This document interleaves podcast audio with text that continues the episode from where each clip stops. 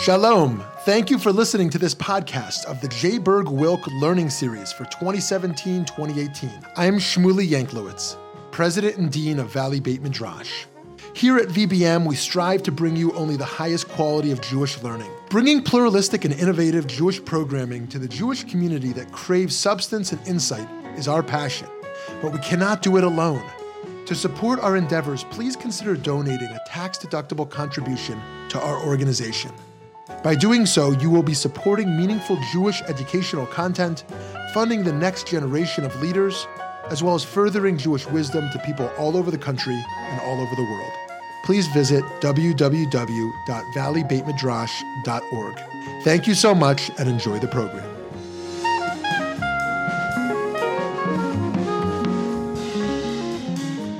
It's such a huge honor to be here. So excited. Thank you so much. Um, I have also wanted to, to come to uh, Valley Midrash for such a long time, and it's, it's the, the work is just incredible. And uh, I know you all know what a treasure you have in Rabbi Yanklowitz, and uh, it's really fun. We just got to grab some lunch quickly and, and catch up. It's really wonderful to see friends become uh, important Jewish leaders and thinkers. So it's, it's, it's wonderful to, to be here. Huge honor. Uh, I also want to give a shout out. My first cousin is here, who I haven't seen in many years. That's very exciting. Little shout out, family shout out to Debbie. and um, um, so it's just it's wonderful to be here. And thank you to all of the staff and everyone who makes this possible. And it's, it's just really, I'm really, really hugely honored. So thank you so much for having me. And I'm excited to learn together. Um, I wanted to say a sentence about Pardes because because. Uh, Rabbi Yanklowitz mentioned Pardes, and uh, Pardes is a non-denominational co-ed Jewish learning program uh, whose goal is to open the doors of classic Jewish texts as wide as possible. Um, and we've had uh, a few faculty members who've, who've been here, actually. Um, so it's, it's really an honor and great to be here. And I'm happy to talk to you more about our programs. We have lots of different programs all over uh, in Jerusalem uh, for all different kinds of lengths, weeks long, week long, year long, semester. So I'm very happy to talk more about that um, as well. But what we're here to talk about today um, is power and authority in Jewish leadership and, and really the rabbinate. And um, it is a huge topic. It's a huge topic to do uh, in one hour. And it is a huge topic, uh, I think, that's very, very relevant. The question of what does it mean to have power and leadership uh, today is, is a huge question. It's something I've been thinking about a lot. Um, people often ask me, um, you know, what are you thinking about right now? And the number one thing I'm thinking about and often teaching about on the road is, uh, is power. What does it mean to have power? Where do we derive our power from? What do we do when there's abuses in power? Uh, what's the role of uh, what's the role of the leader? But even more so, perhaps, what's the role of the community uh, in dealing with and in confronting and in thinking about our leadership, uh, our, our, leaders, and, and, and thinking about how we uh, engage with them. So that's really, uh, I would say, the question that we're going to be looking at today. Okay, sound good? Everyone good? Any questions so far? T- comments? Thoughts, needs. Um, I, as, as, as Rabbi Yanklowitz mentioned, I'm very, I'm all about interaction. So, as I like to say, Torah is not a spectator sport, which means I'm going to be like asking you guys to get involved. You're going to read. You're going to, so just, just in case you were thinking you're just going to like sit back, you're not. I'm going to make, make you get involved. So that just, just warning you now. So um, we're going to actually look at together. We're not going to do the Rabbi Sacks piece. We're going to skip it, even though it's really worth uh, thinking about and looking at. But we're actually going to start with a piece um, about Hillel Hazaken, uh, Hillel the elder. And um, I just want to, I like to, when we look at a piece of classic text, I like to do a little bit of background. So I want to tell you a little bit about what we're about to look at. We're about to look at something called the Tosefta. And the Tosefta is a, um, is a collection of material that is seen to be either contemporaneous or a little bit after the Mishnah. And the Mishnah is the first, what would you say, the Mishnah? First rabbinical summary. Okay, great. Excellent. What's your name, sir? Craig Bolton. Craig, okay. So Craig says to us, right, the first rabbinic uh, summary, I like that. That's a great answer. The first, I like to say, the first written down code of oral law, right? You hear that little problematic there? The first written down code of oral law, right? And uh, because, because in traditional understanding of Judaism, we have right? A written Torah and an oral Torah, right? Written law and oral law. The oral law is passed down generation to generation. The Mishnah is seen as a codification of that work. Now, at the same time that that codification is happening, there is also um, There is also another work that's either being edited or comes a bit later that is a commentary on that. It's a matter of great debate among the academy, but what, what's important for us is that it is sort of parallel material to that which is in the Mishnah, okay? Time period wise, language wise, etc. It also is sometimes filled with uh, sort of stories and aggadic, right? Rabbinic, rabbinical story, additional material that is that is not in the Mishnah. And, and that happens, the story that we're about to look at happens in Tractate Pesachim, in the section of the Tosefta and of the Mishnah and of the Talmud eventually that, um, that deals with the laws of Passover. Okay? Which I think is interesting to think about why does this story come in that, uh, in that tractate? It's worth thinking about and talking about. But basically, the answer is because it once happened. Everybody with me? I'm in source number one on your pages. Okay? Source number one? Yeah? Everyone good? Okay, so it once happened that the 14th of Nisan, which is the day before Passover, right? So, as we know in Jewish tradition, the day begins the night before. Right, the night before, okay? So, this is the day before the night of Passover, okay? The 14th. It falls out on Shabbat, okay? It Falls out on the Sabbath. They asked Hillel the elder, everybody with me? They asked Hillel the elder, the Passover sacrifice, does it override Shabbat? I.e., are we allowed to slaughter it on the Sabbath? He said to them, Have we only one Passover that overrides Shabbat? There are more than 300 sacrifices that have the same laws as the Passover sacrifice in the year, which override the Shabbat. And then what happens, guys? Chibru alav kol ha'azara all of the people in the entrance hall gather against him, okay? so just this we could really spend like an hour on thinking about and talking about like what has happened here. First of all, it's just important to know who is this guy Hillel the elder, okay? It's a really interesting and important question, right? Because uh, it's not clear exactly who he is, right? We know Hillel, when we say Hillel, we mean Hillel and Shammai, excellent, right? This is Hillel Hazaken. Hillel, the founder of Beit Hillel, right? The founder of the entire movement called the Hillelian school, right? Here he is, we're meeting him, okay? And uh, it seems to be, right? They come to ask him this question. We're gonna, we're gonna learn a little bit um, more about him as we go, but, but what's important here is they come to ask him this question, okay? And they say to him, Does this override Shabbat? And he says, What's his response to them? There are many other occasions, right? Why? Why are there many other occasions wherein sacrifices override Shabbat? What are we talking about? Anybody know? We're talking about the basic idea that actually temple service overrides Shabbat in general. I think it's something we don't really think about or talk about, but that actually in the time period when I have a temple, Shabbat was a normal day in the temple, meaning there are additional sacrifices, but all of the normal Shabbat, all the normal daily sacrifices that I would do every single day of the week also happened on Shabbat. So he's basically saying to them, guys, what, do you mean? This is now part of the question there that's interesting that's happening at the root of this is is the Passover sacrifice treated like a normal sacrifice in the temple or is it somehow unique? And what would make the Passover sacrifice unique? It would be about the fact that each individual or individual family would have to bring one. So it's a very different thing than we, the priests in the temple, offering sacrifices on behalf of the people. It's a different conversation. You see that? So part of what he's answering, which I think is interesting here, is they're trying to figure out what is the nature of this sacrifice, and he's answering with, now, what do you guys think? Why do you think that the whole community gathers against him here? The whole community is like, oh no, we don't like this at all. Why not? Because he's not being specific, he's not giving him the reasoning Okay, fantastic, great. So tell me your name. Becca? Okay, can everyone say their names as they answer?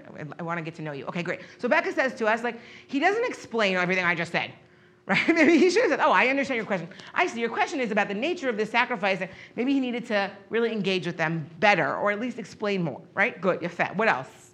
What else do we think? Individual sacrifices, they have to do it individually to bring to the temple, then the temple doing the sacrifice. Right. Then one for everybody. Right. So therefore, so say more, and also tell me your name. Suzanne. Suzanne. I saw you in England last week. Oh, hi, hi Suzanne. Hi. Um, So it's more work for them, it's the community having to bring the sacrifice Right. instead of the leader. Oh, I see. So they okay, interesting. So in other words, they, they didn't like his answer. So one answer is like they. What what I think is interesting that we just heard there between Becca and Suzanne, which is interesting, right? Is that Becca's saying to us they didn't like how he answered, and Suzanne is saying they didn't like his answer. Right? Those are different things, right? Which, by the way, says a lot about what we look for for our leaders. Are we looking for people who are going to just give us the answers we want? And then when they don't, we don't like them very much. Or are we looking for people who are going to be like, look, I don't really, it's not about the answer, it's how you speak with me. And I think there is something very important in this, right? That there really is a way in which Hillel here really dismisses the people. You know, he's, come, are, are there only one? Is there, there's, the attitude, there's a little bit of an attitude here, which I think you hear. And what's interesting about this piece that I really love is we really see a growth moment for Hillel in this story. And we're gonna, we're, we're, we haven't seen it yet. We've just seen him sort of slough off the people and then react, but we're about to see it, okay? Uh, do I have a volunteer to read? And we're gonna get a little technical here, so don't, don't get worried if you don't totally understand what's going on. We're about to get a little bit technical, but bear with me because the end is so great that it's worth getting a little technical, okay? So who's reading for us from He Said to Them? He said to them, the Passover sacrifice is a communal offering, and the tamid, a daily sacrifice, is a communal offering. Just as a tamid is a communal offering which overrides the Shabbat, so too the Passover offering is a communal offering which overrides the Shabbat.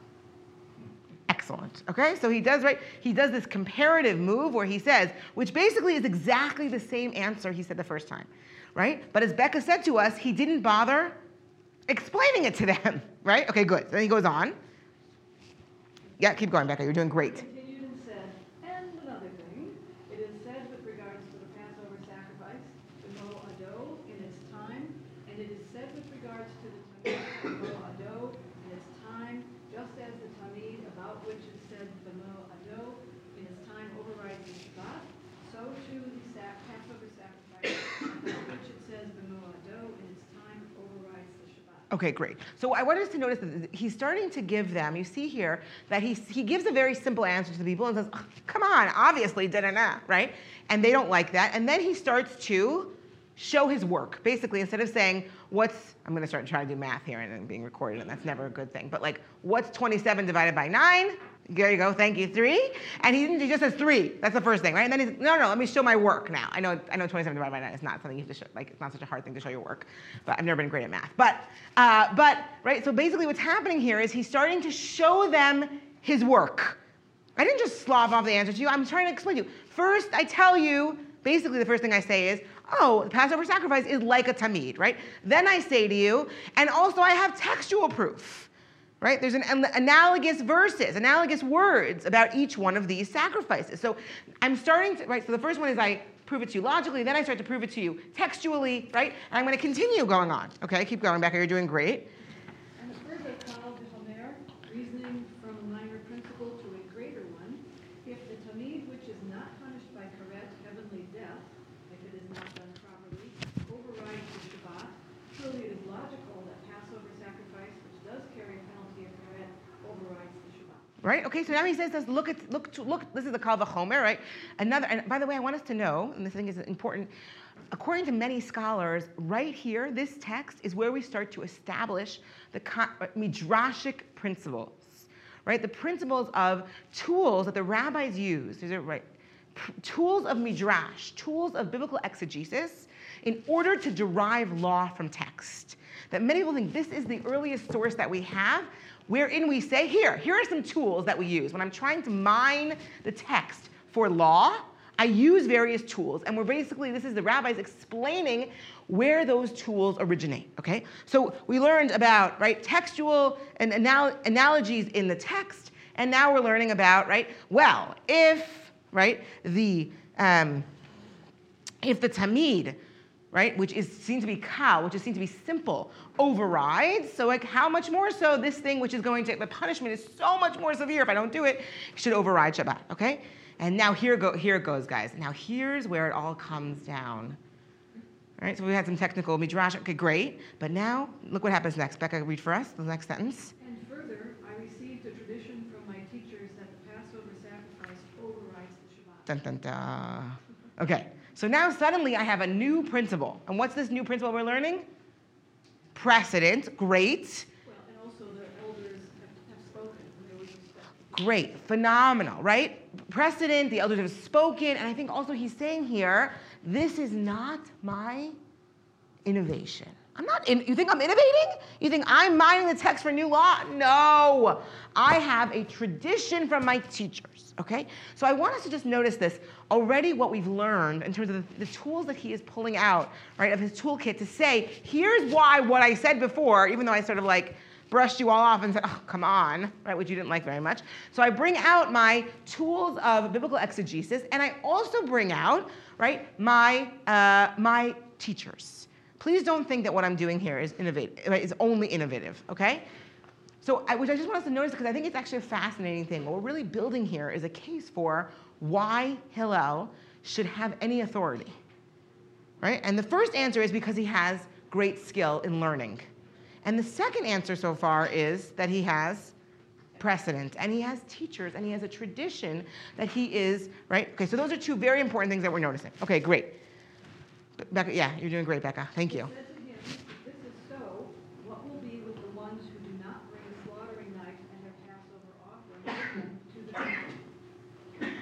Keep going, yeah? He said to them, Let them be inspired by heaven. If they are not prophets, they are sons of prophets. Okay, let's pause right there. Okay? And suddenly, again, my friends, every single line of this text is like a game changer, right? Because what happens next? Then they say to him, okay, great. Now that you have proven to us, both because you have textual proof and because you have a tradition from your teachers, now you've proven to us that in fact the Passover sacrifice overrides Shabbat, right? But now I have a problem, okay, my friends, which is I have all these people who have all of these, uh, all of these um, Passover sacrifices, all these lambs, and they don't have, they don't have knives. So it's very nice now that we know this, but now it's already the 14th, and they don't actually have knives. How are they going to get their knives, right, to uh, to the temple on Shabbat? What are they going to do? So what does he say? What's his response? Saying that When he says that they're not prophets, but they're the sons of prophets, he's empowering them all. Great, great, right? There's a huge moment here, really interesting, where he's basically saying, basically he's saying, I have, uh, right? I have adkan, like I've done my duty. I've told you the halacha. I've told you what the law is going to be here. But there's a certain point where I have to do what? Improvise. Good. Do I have to improvise? Right. I have to say to the people, listen, you're very smart. You know the law now, okay? Figure it out.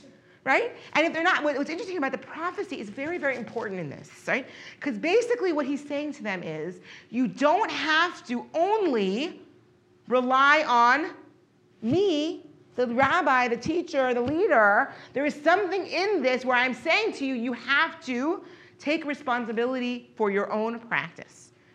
Right? And I think something else very beautiful here, which is who has access to the divine in this piece?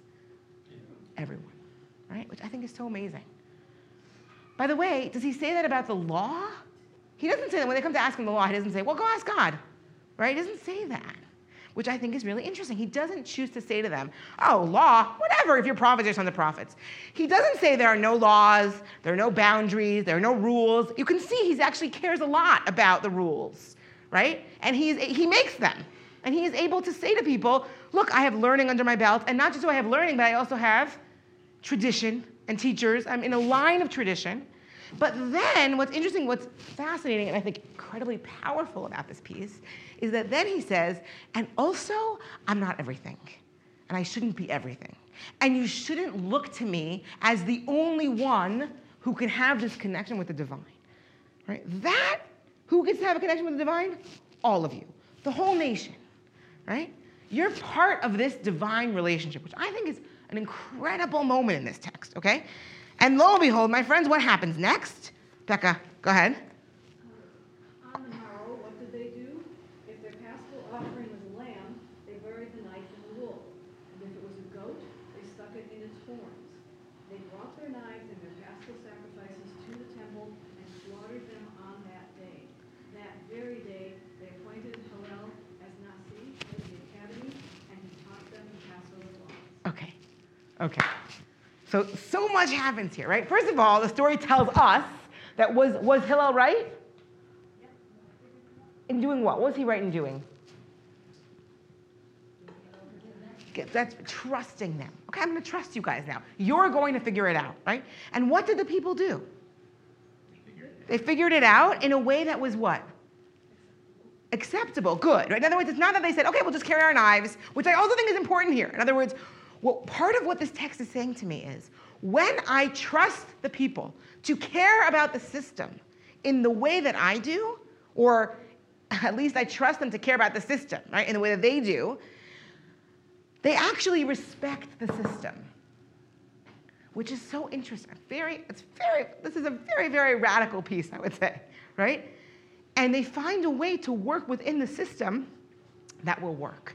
But then, you know what's interesting, my friends? Then the story doesn't end there. And then they all worked out and it was all great. The story ends with one more line, which is what? They made him the leader. And I will tell you, and if we had another four hours, we would have done this story. The story appears in two other places. One is in the Jerusalem Talmud, and one is in the Babylonian Talmud. Okay, so the, the story gets embellished, and, and each one of those places. What's interesting is in that story, the, he's appointed a nasi. He's, he's appointed the head of the community at different points in the story. So in the Babylonian Talmud, it's after he can prove his learning. In the Jerusalem Talmud, it's after he can prove that he heard it from his teachers. And here, it's interesting in the Tosefta, when does he become the leader? Only after he leads. Beautiful, Suzanne. Say another sentence. What do you mean? I'm sorry? Say another sentence. What do you mean by that? Only after he leads? He taught them to take responsibility amongst themselves instead of doing it himself. Beautiful, right? So only at, what's interesting here is only after he demonstrates to the people that he trusts them, that they're actually in this partnership together. And I think it's a really, okay, so what do you guys think about this? What your, what's your reaction? Now we've read the story, we've seen the different elements to it. What do you guys think? Yes, tell me your name. I don't read it as there being any innovation going on. Okay, wait, tell me your name. Danny. Danny. Say more. I'm reading it as this is how, like this was this text was where Hillel lived around like a couple hundred years before the second temple was destroyed, right? About a 100 probably, yeah. 100, yeah. mhm. So, um, like they like the Jews have been doing this exact practice since the first temple was built. So it's not like they were innovating. That the people that he's talking to were innovating that moment. It was this is how it's been done for since they had this issue being brought up. Right.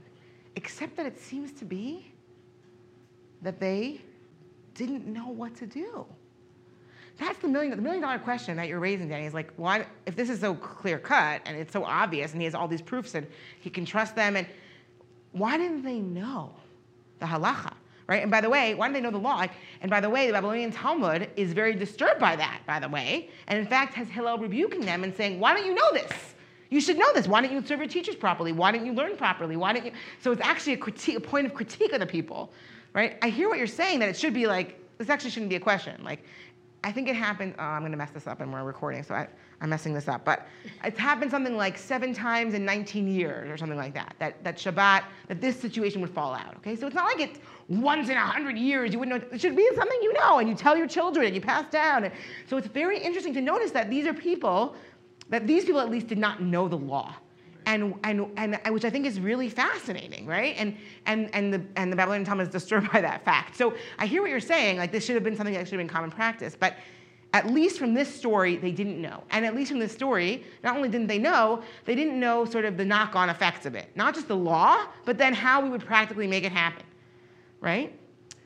Which I think is an interesting question and is also interesting in terms of our leadership. We sort of look to our leaders sometime. I don't know if anyone else has this experience, but I definitely do have this experience. Like every year, I'm like, okay, Rosh Hashanah, what am I supposed to do again?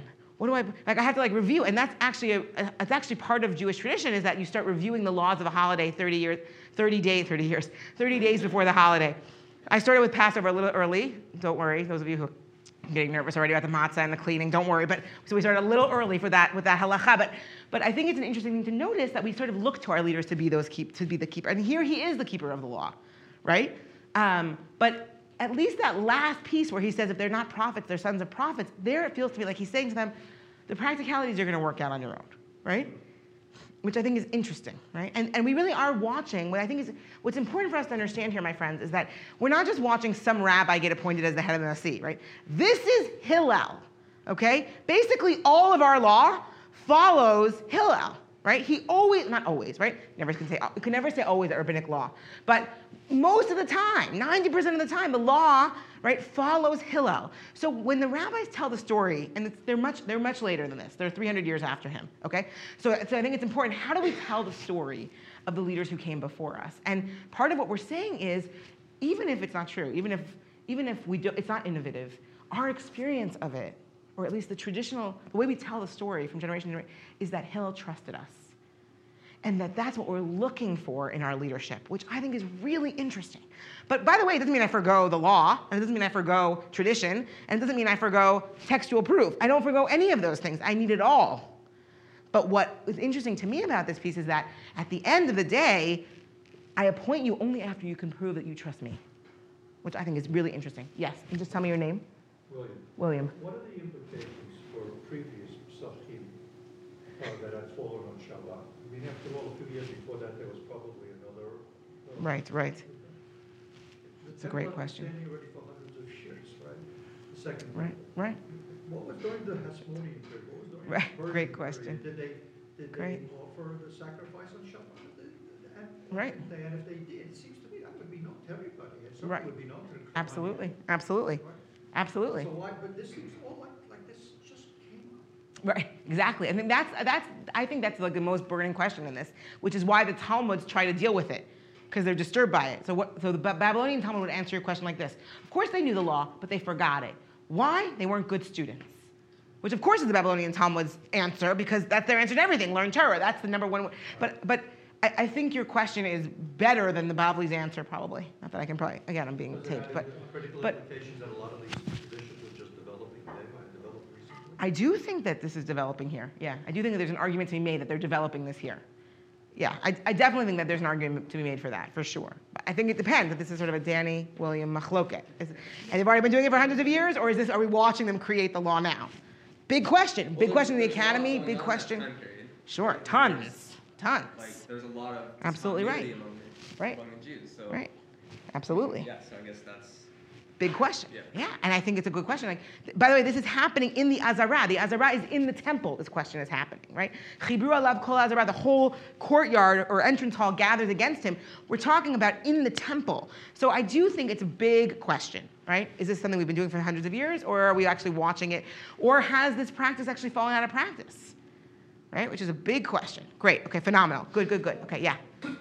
This is not contrary to what we know historically otherwise, because as I've read the history, anyway, the Maccabees, the Maccabees that actually took power, not the ones that revolted, because the ones that Right, revolted right. were the ones who killed, uh, were incredibly corrupt. They became more and more corrupt over time, and, it's not surprising, right. therefore, that people didn't know. Right. Because the question was, how Absolutely. many shekels do you have to buy this or buy that? Right. Right. Also important. What's the law? Yeah, definitely, definitely. Effect, yes. Just tell me your name. Myra. something must have been happening that they felt the need, they didn't want to be turned down doing, uh, to bring sacrifices. This was like, Mm, they needed to bring them, they didn't want, you know, Interesting. anything to interrupt that. It must have been very mhm, important that they did not miss a day. Right. And so, even though uh, it may have been done seven years previously, they are just clarifying, they wanted to make sure because this was going to be very important. right. I think that there is an interesting question here also about individual versus temple that's happening here, right? This is a moment we're watching them talk about where is my individual place in this temple sacrifice, in this temple rite, right? That- That's definitely there's a subtext of that, I think, for sure. And he keeps saying it's just like a public sacrifice. It's just like a, and they and they keep, I think, being like. And then what's interesting is that flip for him of saying, okay, now that I understand this is affecting every individual family or group, right? Then I'm going to put it back in your hands. I know this is important to you, right? Beautiful. It's a very, very beautiful point. Yes. Sorry, Ilana. Um, And uh, I was just thinking that um, the the answer that they came up with wasn't just acceptable, it was ingenious. And, um, Right, uh, right. you know, so it's sort of, you know, giving us this example. He may not have been able to come out with as good an an- an answer as they did. Right, right. Good, good. Yafeh. What happened? What kind of innovation? What I hear you saying is that what hap- What kind of innovation within Ju- Judaism and Jewish tradition and law can can occur when I actually give that, when I democratize it, right? It's a really huge question. And, and, and I love the idea that he's saying that you don't need an, you don't need an intermediary. I'm not your prophet. Which, by the way, is important because I really do believe that prophecy ended already, right? Hillel is saying prophecy is over. So even though I'm saying that prophecy is over, I'm not your prophet. I'm your rabbi or scholar, but I'm not a prophet. But you all do have the capacity to do that. And look what happens, right, when you, when you give that power back. So the three elements, I'm just going to ask you guys to turn the page, the three elements that I think are happening in this text are transmission, knowledge, and trusting in the people, right? Those are, those are the three pieces that we're talking about in terms of um, rabbinic authority. And there's a, there's a ton of text on here, okay? Tons, way too much text. And I want you to know that that's sometimes frustrating for people when they leave sessions that I do that there's like all these texts and we didn't get to them. I want you to know, I'm just going to let you in on a little secret, even though again this is being recorded. Uh, this is a this is a pedagogic thing I do every time. It's always too much text on purpose because I never want people to walk out of an hour session and feel like, oh, we covered the whole topic of leadership in Judaism, right? There's always more to learn. So if there's pieces that we're not going to get to, those are on purpose, okay? And that's also so you get to keep learning. You don't want to be done now. You want to keep going. So there's nothing to learn this afternoon, tomorrow. Okay, so that's on purpose, just so you know. So even if they're frustrated, I apologize for the frustration, but don't feel too frustrated because it really was there on purpose, okay? Hi, this is Shmuly Yanklowitz. I hope you've been enjoying and learning something new from this podcast. If you have a moment, please consider making a contribution at www.valleybeitmidrash.org. Thank you so much, and now back to the learning. So um, I want us to, we're going to move on to, um, so just so you know what, which ones we're going to do, okay? We're doing three, four, and seven, okay? Just so you know that in your minds. We never even intended to do the other ones, okay? Okay, so let's look at three, okay? Source number three is a source from Tractate Megillah or in the Babylonian Talmud. And, uh, and we have here a very interesting moment. Okay, so who's reading for us? Source number three? Yes. Debbie, go ahead. Uh, the Abba said in the name of our Yohan, what is the meaning of the verse? And upon them was written, according to all the words, which the Lord spoke with you on the mountain.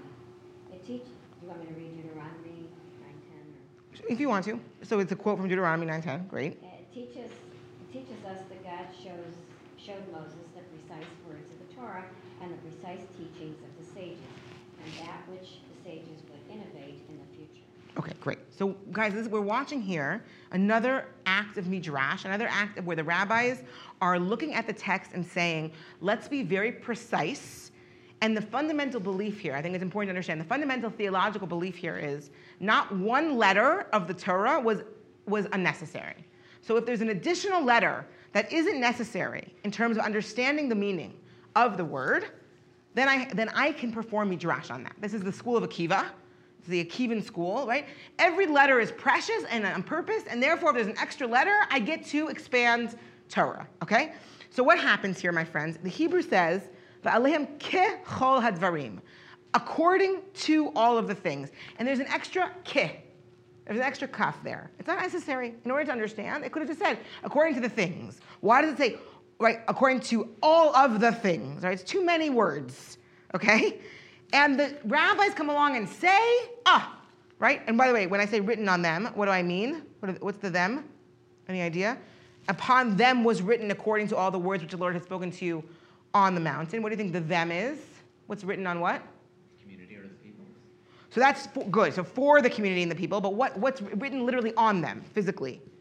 The tablets, good, right? Written on the tablets was all the things, okay? All of the things that would be innovated in the future were already written in the Ten Commandments or on the Ten Commandments, okay? Because there's a, there's a, there's a little, there's a little problematic. Because there's one other word that happens here, right? Teaches us that God showed Moses the precise words of the Torah and the precise teachings of the sages, and that which the sages would innovate in the future. So let me ask you a question that doesn't make any sense to me whatsoever. Is it an innovation or is it already written in the Ten Commandments? Help me out. Help me out. Me out what's happening here, right? You hear that you hear that you hear the tension here, right? And this is absolutely, let us not pretend that Rabbi Yochanan doesn't know that that's exactly what's happening here. Okay, I just want to say, Rabbi Yochanan's very intelligent. And if I could ask that question, believe me that Rabbi Yochanan can ask that question. Okay? So Rabbi Yochanan here is saying, on the Ten Commandments was everything the sages would innovate in the future. Okay, help me. What do you guys think? Yeah, Becca, go ahead. Well, if, if the, the assumption is that everything that's written is, um, is finite and limited and permanent, um, as opposed to this is saying from that finite and permanent material, I have also given you the capacity to move on, to innovate from it. Beautiful. So it's a double gift. Beautiful. Here's the Beautiful. And here's the opportunity. Beautiful. To move ahead. Fantastic, right? So Becca's saying to us, no, Yafa, you're misunderstanding what it means to innovate. What it means to innovate, this is what I hear you saying. What it means to innovate is to take a basic principle and from there, right, expand. So it's not that God showed Moses the actual innovations. He showed Moses, or God showed Moses the building blocks of what would be eventually in- innovated in the future. Yes? Okay, good. Other thoughts? Yeah, Danny, go ahead. The other way around. I think Good. Moshe did receive everything, everything that the sages possibly could ever come up with. God told that to, Mo- to Moshe, and um, I mean, I think there's other traditions that say like we've lost many, many laws that we're still trying to recover. Mhm. But that moment when God spoke to, to Moses, um, all of the laws on the writ in the written and oral Torah were given to him, and he knew about them from that point on. So whether or not he actually passed all of them along to those people after him, I'm not sure. But I think that's that's how I that's how I understand it. Okay, phenomenal. So meaning, meaning, what I hear you saying, Danny, is right now, this moment, this moment, this conversation, actually, ha- Moses knew about it No, no, no, no. At no. Sinai. No. All the, like the sages that wrote, that finished and completed the Talmud and the and the law and the um, Code of Jewish Law, all of that was already passed down to Moshe. Right. But not But- the but conversation. not this moment? Not necessarily. Why not? Because we're not the sages. But we are the sages. I would argue we are. Right now, this moment, actually, right? Because what I like to say about sessions like this, I'm very lucky I get to do a lot of sessions like this. I'm very blessed. Like every single one of these moments, right now, my friends, the Torah that we are creating in this room has never been created before. This conversation has never happened before, which means no one could have written it down, which means, right? We are literally creating Torah together. This is a moment, which maybe we want to say, Danny, maybe Danny is suggesting, although with hesitation, I hear Danny, right? That actually perhaps even this moment that we're having right now actually was revealed to Moses on Sinai. Right? That, that was, that's what it means. Like any possibility. Now, if we're, re- if we're reading it Becca, Becca's way, then that's true. Because these texts or right, the basic building, fundamental building blocks of Jewish tradition were revealed at Sinai. And then from then on, we now have the capacity to expand and expand and expand that Torah, right? Ad infinitum, including this room, right? Or is it that this exact conversation, right? Very interesting, I think, very interesting question. Or no, I, when I say what the sages are eventually going to innovate, right? Maybe Danny too, we could read this, right? Uh, is, specifically the codes that get codified and the sages and who qualifies you to be a sage is a great question, right? Although what I do think is interesting is we've already seen in source number one is that the innovation of the, of the people, knowing where to, what to do with their knife in order to get that knife to the temple, that gets codified. That's a moment where the people innovated and were the sons of prophets or children of prophets, and that gets codified into Jewish law and is talked about for the next 2,000 years, which is really fascinating, right? So, really interesting question, okay? So, but I think that I just want to suggest that this is sort of at the heart, really, of, of, of the question of, of transmission in Jewish tradition, right? Is, is a huge question. Like, what exactly is passed down? What exactly who exactly gets to be part of that conversation and what exactly is that conversation do i know the whole time? I want to suggest that rabbi yochanan knows. Rabbi yochanan knows that he's innovating. Of course he does. Of course he knows that he's creating new new understandings. And so when he says when he claims that it was revealed to moses what is he trying to say? There. the pieces were there. Excellent excellent. Good good. So, the- right, so so the my, this is a my Rebecca Chavruta, right? The pieces were there, the fundamental building blocks were there. I like it. I also want to suggest it's also about how do I see the work that I'm doing? Legitimacy. Go ahead, say another sentence and also tell me your name. Akiva. Akiva. Um, so by saying that it was already revealed, he's giving like the ultimate authority, Great. saying, hey, that's, it's not even an innovation in the traditional Good. think of, it's actually Good. already, this was meant to be, this was shared. beautiful, beautiful, right? And I think it's such, a, it's such an interesting thing about leadership. How do I see myself? Even if, of course, I know I'm innovating. Of course, I know I'm expanding. Of course, I am. I just expanded from a kaf. I know what I'm doing. I literally just took a kaf and made it mean everything I was about to say. I literally took text and interpreted it. Of course, I know that I'm expanding the Torah. I'm literally doing it in this piece. But, right, as Akiva is saying to us, right, is it about how do I perceive of myself? Do I see myself as breaking, as doing something new, or do I see myself as, of course, this was part of the tradition the whole time? But I, I think for me, this piece, I love it because of this. This is exactly the rabbinic dance. This is what it is to be a rabbi in this time period, right? To be part of the sages. Of course, I know I'm innovating. And of course, I know that I'm not innovating at all. Right? And if you look at really great responsive literature, it has exactly that. No, right? Uh, Rav Moshe Feinstein, right? In, uh, very important, um, considered to be modern halachic decisor. Most, many, many of his chuvot are like, no, can't make it happen, can't make it happen. Okay, here's how we could do it. Nope, nope. And there's a way in which there's a real moment of saying, I, I know that I am innovating, and also I perceive of myself as being part of a chain of tradition. Very similar, I feel like, to Hillel, right? I, here's all the reasons why I can prove it textually, but please understand that I perceive of myself as being in the tradition of my teachers. And that dance is very, very delicate and nuanced, and also very real in terms of the rabbinic understanding. Okay? Yeah, Becca, go ahead. You're saying all this, I, I have this impression that a lot of this has to do with perspective. Mm-hmm, And, and mhm. I- Danny, Danny, um, I, I respect what you were saying. If in fact everything was, was revealed, absolutely everything, then maybe the proper perspective is that we're too young in the world's experience to realize that if we had Yeah, somebody who looked yeah. at you know, Hmm. in another galaxy far, far away. Beautiful. When they look back on us, Beautiful. what we think we're Mhm. is in fact what Danny is Beautiful, suggesting. beautiful, beautiful. Great point. Great, great, great. So in the grand scheme of things, and the really good, right from the bird's eye view, let's say of God, right? Of course, we're not innovating anything, but from our perspective, right? Right. Beautiful. Very, very nice. Yeah, William, go ahead. But if uh, Rabbi Akiva didn't innovate anything, uh, why was Moses lost in his class? Yeah, yeah, great. Yeah. You know, he was, for those who did not believe it, he was transported to Rabbi Akiva's yeshiva, Yep. and uh, he didn't know what was going on. Yeah, yeah, And, and when finally, when they said it's for Moses, yeah, even though he didn't know what that, he doesn't, he didn't remember giving that. yeah, When he said it was for Moses, he was uh, Yeah. assuaged. yeah. So That doesn't show that what's, what was given at Sinai was potential, not actual laws, I mean, outside of limited. Right. Although it's a, it's a great question because that story, what's amazing about that story, there's so many different pieces of that story that are so beautiful. But, right, but William is, William is saying to us there's a clear moment in Babylonian Talmud wherein we see and the rabbis admit. I think what's important here is that this is the rabbis, these are the rabbis saying to us, here's how transmission works, right?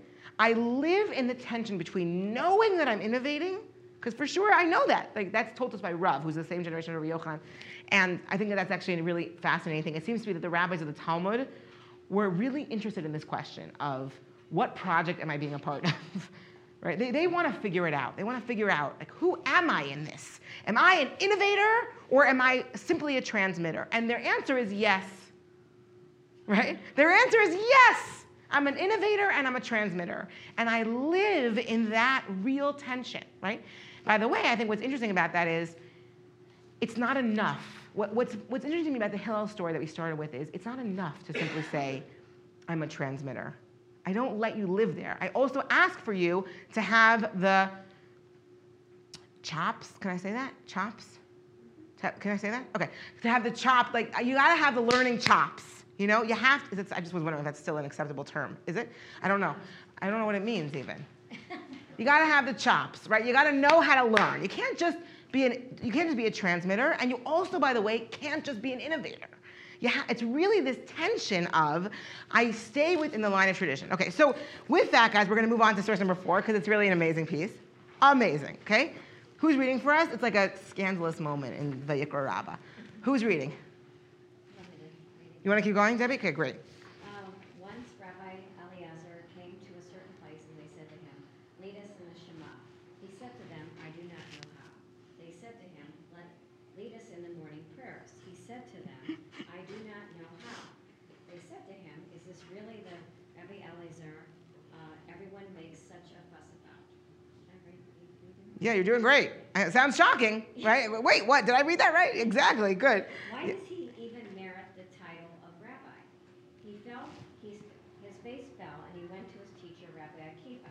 He said to him, Why do you look unwell? And he told him what had happened. He said to him, Will my master consent to learn from me? He said to him, Yes. So he taught him. Sometime later, he returned to the same place. they said to him, Lead us in the Shema, and he led them. They said to him, Lead us in the morning prayers, and he led them. Okay.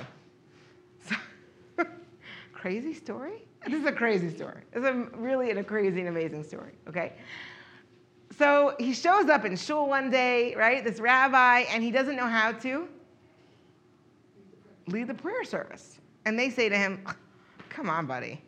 I mean, come on. What? This is Rabbi Elazar that we make. Every- and by the way, what's interesting is this idea of everyone makes such a fuss about, which I think is important here, is that what they're making a fuss about is his learning. Right? What Rabbi Elazar is famous for is his learning. But what he's maybe not famous for is his ability to lead services. Okay? And then they say to him, why does he even, please, like community, we know how to lead services, at least, right? How could the rabbi not know how to lead services, right? Which I think is such, there's so much to unpack here about what we expect from our rabbis and what we you know, do everything, you know, be executive directors and great fundraisers and also great daveners and also, right, and, also great with people and also great scholars and there's a lot. And I love that it starts already as early as like Rabbi Akiva and Rabbi Elazar. Personally, I think it's really comforting and interesting, right? But what we expect from our leaders, what we expect from our rabbis. But, but I think, right, so what do they say about him? Does he even merit the title rabbi, right? How could this be? And then they answer, then what happened to Akiva says, don't worry, I'm going to take you under my wing and, uh, and teach him everything. So What do you guys think about this text? What, what's your feeling about it? Well, we always had an assumption that our rabbi knows everything, or we have the assumption that our leader should know everything. Right. And sometimes our leaders are not the people that ask how to learn. Mm. And we think that assumption is that they learn, that they are going to learn. Mm-hmm, mm-hmm, mm-hmm. Here, here he was willing to go and learn. Right, good. That's right, right. And he's actually very upset that he's unable, he doesn't know something, and he's able to grow, right? So I think it's interesting that we're watching the rab. What, it's- what's most fascinating to me is when the rabbis get self-reflective. We You know, don't they're telling stories. I mean, that's the other piece. Great. We don't know why he doesn't know. Right. Good. Yeah. Yeah. But, okay, to exactly that point, if, if I am just reading up to the point of their age, or why does he even merit the title, why can't we assume that perhaps this is an exceedingly humble man? Mm. who goes to a new Beautiful. place, Beautiful. And when he Beautiful. says, um, I don't know how, maybe he means, I don't know how you Beautiful.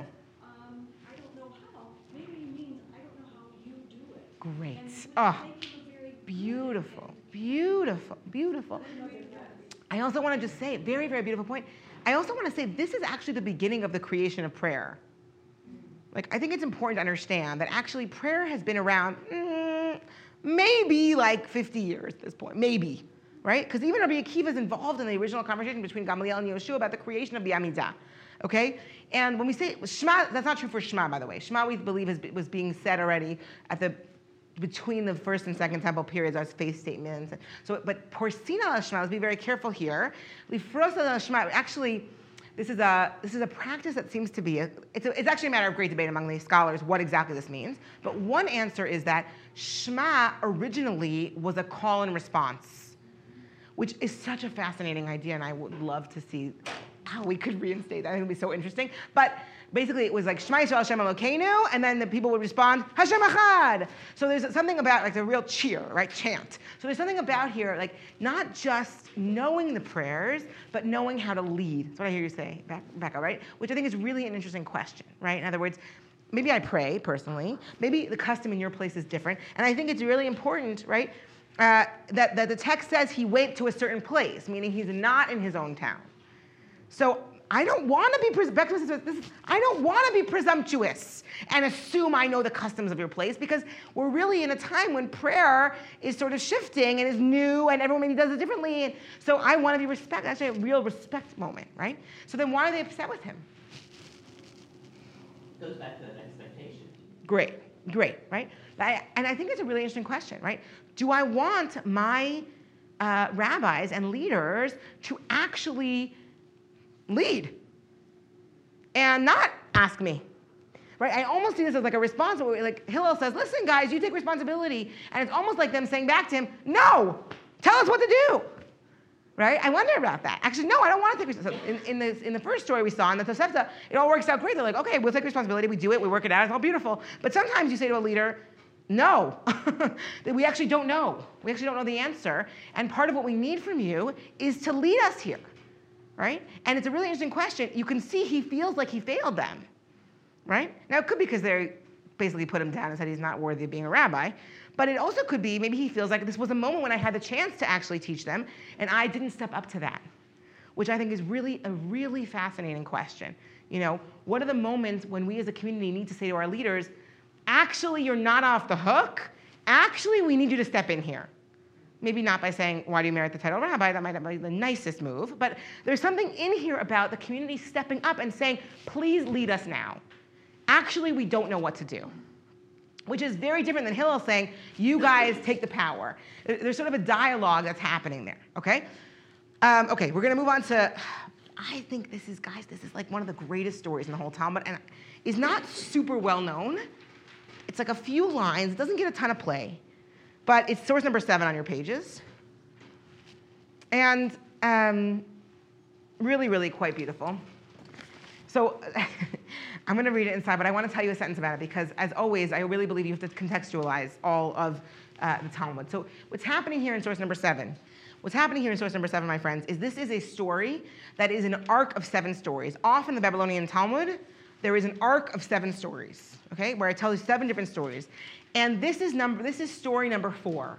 And story number four is the middle, right? If, if I think about a chiastic structure, right? We heard this concept of chiastic structure. A chiastic structure is basically like this: A, B, C, D, C1, B1, A1. Right? So A and A match, B and B match, C and C match, and D is the point of why I'm telling you all these stories. So this is D. This is like the, the juicy center, right? The center of like, uh, like the little, never mind. I'm trying to find food metaphors, but like the center of like um, a cinnamon Danish, you know, like the center middle. The roll center of a Tootsie Pop. There you go. Thank you so much, Megan. Exactly. The Tootsie Roll Center. So this is the Tootsie Roll Center. Okay. So, um, okay. So, and they're all stories, guys. They're all stories in Tractate Ta'anit. Tractate Ta'anit is the, ta- is the tractate that deals with rain, uh, and specifically deals with Uh, what do I do when I'm experiencing a drought. I live in the land of Israel. I'm experiencing a drought, which means I don't have crops. And I am fasting in order to bring the rain, right? This is a tractate all about fast days. So in this tractate, guys, there is a series of seven stories. It's really incredible. These stories are like remarkable.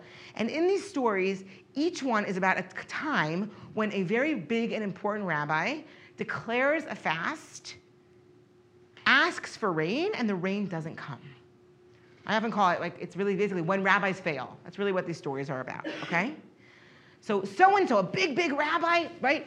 uh, Gazar Ta'anita declares a fast day, Velo Atamitra, and the rain doesn't come. Okay? Which is basically as scathing as you can get. And we're not talking about like little rabbis who are unknown, like the biggest rabbis of Jewish tradition, okay? Declare fast days, and God says, thanks so much for playing no. Right? Lo atamitra, the rain does not come. God does not answer their prayers, which is a, it's really a scathing critique. Okay, now in the Tootsie Pop center of this story, okay, whatever, I messed that up, but whatever.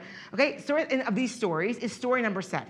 And we're told here, guys, about Rabbi. Just so we know who Rabbi is. Rabbi, when, I, when the rabbis refer to Rabbi, we mean Rabbi Yehuda Hanasi. Okay?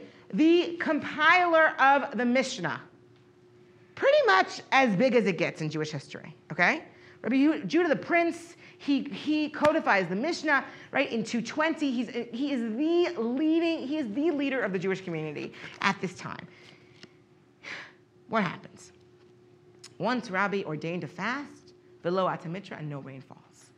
Thereupon, Ilfa, some say Rabbi, Rabbi Ilfi, which I think is interesting, by the way, that they quickly add him, they turn his name into a rabbi, because I don't really like what's about to happen. But here's what right?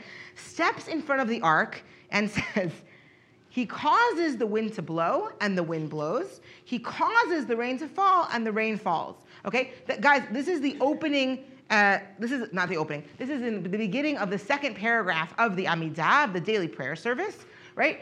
Um, wherein we say, right? That God causes the wind to blow and the rain to fall. And as this guy, Ilfa, who is leading the community in prayer, and by the way, that's what that means, steps in front of the ark.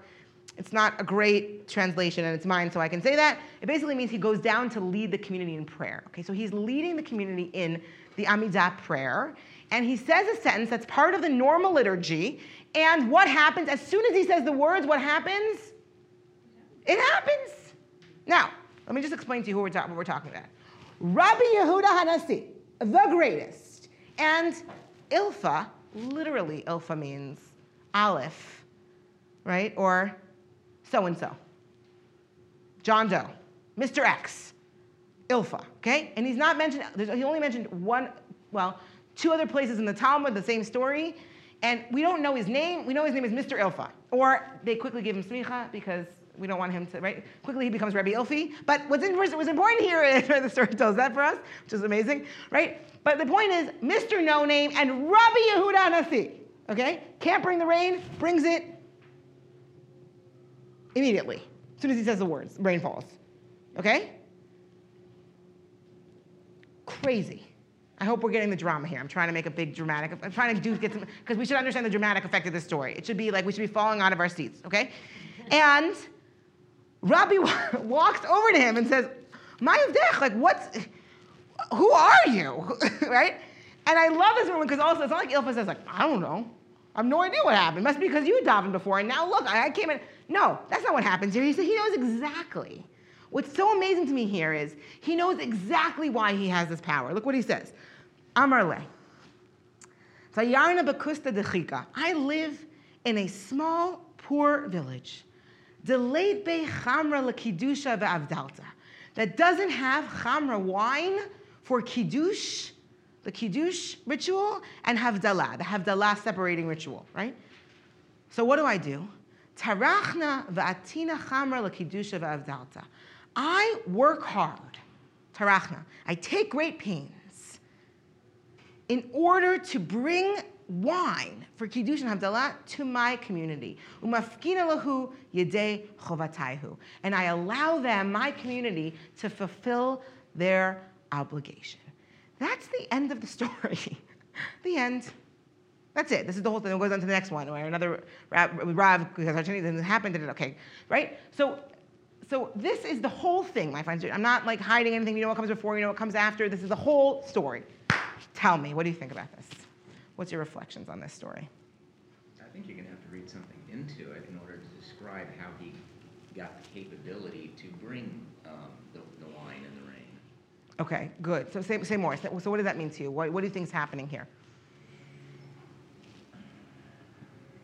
Well, I'm not exactly sure, but does he have a higher power in which he can command that to occur? Right. Does he have a, a better, uh, does he Special have, powers. Right. He seems to have some special powers. And then Rabbi says to him, What's your special powers? And he says, Oh, my special powers? I make, I bring wine to my community. So that they can do what? Kiddush and Havdalah, which wa- fulfill their obligations, so that they can fulfill their obligations. Good. Now let me ask you something. Yeah, yeah, Becca, go ahead. Um, I, I think it's interesting you say that he must have a special power. I think that, um, I'm gonna track back to the earlier stories Mhm. where, Good, um, good. very first one, when he says, um, you all the, son- uh, if they're not prophets, they're the sons of prophets. I take it as, especially when you say he's any man, he's John Doe. Good, good, good. Is that you don't have to be the leader, not by learning, not by election, not by genetics, not by any of those things, that all of us contain the, the possibility, the power, the special power. The special power is in you and you and you and you. We all special power. Yes, sir. That he was just this heartfelt man who in his own village made it possible for everybody else to fulfill their obligation, that's his special power. He was heartfelt. Beautiful. That, that, that's what I take. Beautiful, heartfelt, excellent, good, good. Yeah, William, go ahead. The idea that uh, someone cares about ordinary Jews, uh, being able to, uh, to Yeah. fulfill their to fulfill their obligations, uh, is more important than a, than a great Talmud Chacham. Good, yeah, fair. Now here's my here's my question, guys. Okay, because I think that's a, I think that that's absolutely a critique that's happening here, right? You, this big rabbi. No, what matters is that I'm looking out for every Jew. Okay. Now, but here's my problem with that. Here's my problem with that read. My read also. My problem with that read is that you think Rebbe didn't give tzedakah? We think Rebbe didn't enable the average Jew. I'm sure he had a whole tzedakah fund. He was extremely wealthy, and I'm sure he supported hundreds of Jews. I'm sure he did. Nothing in me doubts that, right? I'm sure he gave his quota and maybe even more of tzedakah. You know, he supported the Jewish community. He for sure did. Okay, so what? So is the issue here they didn't give tzedakah? I think there's something else we learn here. Where does Ilfa live? Yeah, he lives there. What I think is interesting to me is that this is about how far away I am from my people. Not just that I'm, not that I don't see their need. I think I can see their need. I think Rebbe sees their need. He for sure does. In fact, he's praying on their behalf. He's praying for rain for them. So we don't have right drought, right? So that they can have crops. But what's interesting to me about Ilfa is he lives there. I live in a poor village, which makes me feel like he doesn't have to live in a poor village. I didn't have to take on the burden of this community. I could move somewhere nice, live my life, send my check in, you know, and be fine. And actually, this text is saying, no, you can't. You got to live among your people. You want to lead your people? You have to live there. And I think that that's a very, very real critique of leadership, right? That's very interesting to me that happens here that the rabbis are already aware of. Now, I want to go further and say two other things. He doesn't feed the people. It's not that I take care, pains that they have food. That's not what we're talking about here, which I think is also very interesting, right? He does two things that I, I think is very fast, because there's a very severe critique of the rabbinic system here, of the rabbinic personalities here, okay? I'm saying that but what's interesting to me about Ilfa is that he's not outside the system. How does he bring the rain? By using what? The words of prayer that were established by the rabbis. That's interesting to me. In other words, he doesn't just say, God, bring the rain, which we see elsewhere. Other, other rabbinic personalities or iconoclastic personalities in this tract, they do. Like Choni says, bring the rain. He doesn't pray, he, he tells God what to do. Here, what's interesting about Ilfa is that he is completely, Lebriut, completely, Lebriut, he is completely within the system. He just got up to lead prayers like a normal day, right? And somehow in that act of the every man, every person, there is a power in that. He is part of the system, right? And in, enforcing the system, if you will, or at least living out the system that, let's say, Rabbi says he has to live out. He's following the rules. And what he provides for his community, which I think is really interesting, is wine for Kiddush and Havdalah. Both of those things can be done and fulfilling your biblical obligation with words simply. The rabbis are the ones who say you have to do it on a kos, you have to do it over wine. Right? That's a rabbinic innovation or not innovation, depending on how we understand, right? But that, that's a rabbinic move. And that is interesting to me, that Ilfa says, I don't take pains that they have food, right, which maybe is understood. I take pains to allow them to have the full dignity of what it means to be part of the Jewish community, to be empowered to be a part of the system. Which I think is amazing, right? That I allow them to fulfill their obligation. I'm empowering them to feel as full citizens of our community. It's much further. So I live with them. I don't, but what's interesting is even as I'm critiquing very, very severely the leadership, right, of the rabbinic community, I'm also saying, but I'm part of that. And I'm saying, I want to enable other Jews to be a part of that too. But you have to know your people. So again, what I think is interesting, we, part of what I want us to sort of see with all these texts is that it's very complex. It's a very complex critique, right? And it's a very real reality of leadership. Part of what I think this source number seven is saying to us is a partnership, right? That Hillel has to trust the people and say, we are in a partnership with, I'm, a, I'm, I'm leader, but we're in partnership. I have the kalim, I have the tools of knowledge and of tradition, but you have the capacity to have a relationship with the divine, right? That's what source number. And then, on the other hand, sometimes as leaders, we have to know, right? It's actually my time to step up and step in here. And I, and I think that what we saw with Rabbi Lazar is he misses that, right? Or he doesn't know how to do that necessarily, doesn't have the tools to step in. And also what's fascinating is, back to what Becca said to us, which I think is really important, understanding the power that we have as those who are being led. In this text, we're told it's greater sometimes than our leader's power. Sometimes the power of the individual to see what is necessary, to do what is right, is actually better, more important, and again, has the capacity to call on the divine in a different way, or even more so than the greatest scholar of the generation, right? And we're literally setting that up to say that, right? And that I think is very, very fascinating uh, to think about what it means as individuals. What does that mean about our power and our responsibility to step up? Right? This text is saying, you know what? You know who the leaders are? Everybody. You have to step up, right? But I still think a system is necessary. I still think leadership is necessary. I don't, I don't tear down, right? It's not total, not total anarchy. I- need to have both of these things: leaders and those who step up and step into their own power as well. What do you guys think? Thoughts, feedback, comments, critiques? can also teach us that a good leader learns from the people that he leads. Mm. Beautiful. If you don't listen to your people or the people, then you're not leader anyway. right? And if you can't, I also think if you can't see them, if you can't see their needs, right, you're also not going to be a very effective leader, right? Excellent. Good. Yeah, Becca, go ahead. It's interesting that the first story and the last story um, have the people questioning the leader. Um, Hillel in the first one and um, Robbie in the last one. And that I would like the leaders to be a little more understanding, a little more patient. I think it's not right. Um, To listen to the individuals. Uh, I'm not getting that right. I'm trying to say that the I'd like to see a little more um, humility on the part of the leadership Right. to understand that when they're questioned, uh, the first story, I'm, I'm hearing the tone of voice, and there's an arrogance, and the arrogance has to mediate as we move down through Mhm, the story mhm. to the realization about, oh, I just need to make it clear to them what can be done. And in this one, there's an arrogance about what did you do? How did you Yeah. Yeah. And I'd like to see a little less arrogance Yeah. in leaders and a little more appreciation by leadership of the capacity Right.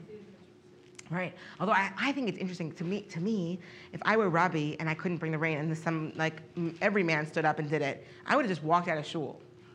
I think the fact that he engages with him to me is interesting. He walked to me and says, "Listen, I see that you did this. I didn't. Can you tell me. Tell me." So there is. A, I do you think that there's a willingness. That's, I think that's what you're saying, Suzanne. Also, right? There's a willingness on the part of Robbie to learn. Maybe it's not enough, or maybe he shouldn't have assumed he could have brought the rain, which is a whole other conversation here, which I think we didn't get to talk to. Is like, why did you assume that you could do that in the first place, right? Which that's I think back to your point, Dina. Like the, the superpower nature of this story seems like a little bit hard. But I think what but but what, what I think is sort of interesting about this is Rabbi, there is a moment of humility on his part. And he listens to the man and he doesn't respond like, oh, that's stupid. We just hear him like take the, res- there's a real rebuke. We hear him sort of just take the rebuke and that's the end of the story. Where Rabbi, there's a presumption that Ilfa did something Rabbi couldn't or didn't. And, and, and the Talmud is so comfortable, I love about this is the Talmud is so comfortable letting these critiques live you know, and, and telling stories about the greatest rabbis in tradition who they take as completely binding, and yet we're imperfect. And we let those imperfections live. So, but I hear what you're saying, right? That there is there is a danger in leadership of this arrogance that is important. I don't want to like take that away, but I think it's it's good. Fa- yeah Danny, go ahead. Um, I was gonna say, I think this story, number seven, is about is really about Shabbos, and how I think what's going on from my perspective is that um, Robbie is doing the wrong thing. He's not his community or wherever he's at is it, it's become routine. It's- they're kind of Mm. complacent. Like it's so it's easy for them to, Mm, to beautiful.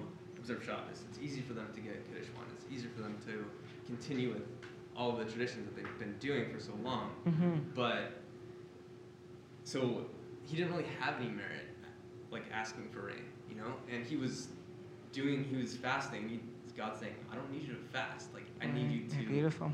Beautify the Mm, Shabbos." mm. And so I think that. Um, so when Rabbi Ilfi comes along and he's able to get the rain, it's showing that he loved Shabbos so much, and he was like, that's what he looked forward to every week. That he wanted everyone in his community to be able to take part in Mm. that whole experience. Mm. That he was willing to do anything and sacrifice anything that he needed to do to make sure his community was able to do it the right way. Beautiful. Very nice point. In fact, beautiful. Beautiful. Okay, folks, we're gonna we're gonna close here. Thank you so much. Great, great, great to learn with you, and uh, hope to see you soon. Thank you.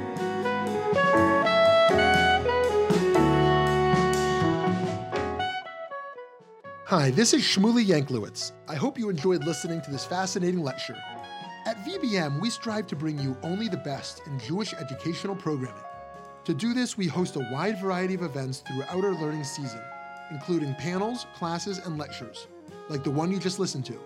Please consider going to www.valleybeitmidrash.org and donating to VBM to support meaningful Jewish education in the greater Phoenix Jewish community, indeed all around the country and the world. Thank you so much for listening.